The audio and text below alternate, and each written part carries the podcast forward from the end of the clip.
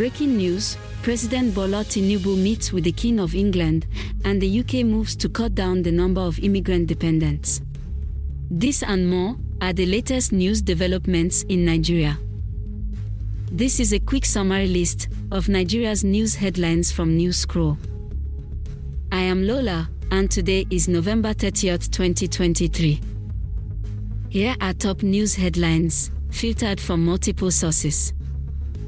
The United Kingdom is moving to cut down on the number of dependents foreign care workers could bring into the country. Report by Legit N G. Number two, President Bola Tinubu has confirmed the appointment of Wura-Ola Adepoju as the substantive Comptroller General of the Nigeria Immigration Service. Report by People's Gazette. Our final three headlines are as reported by Independent N G, Legit N G, and Nairametrics. Number three, the Federal Government and the U S A explore funding for mining projects in Nigeria.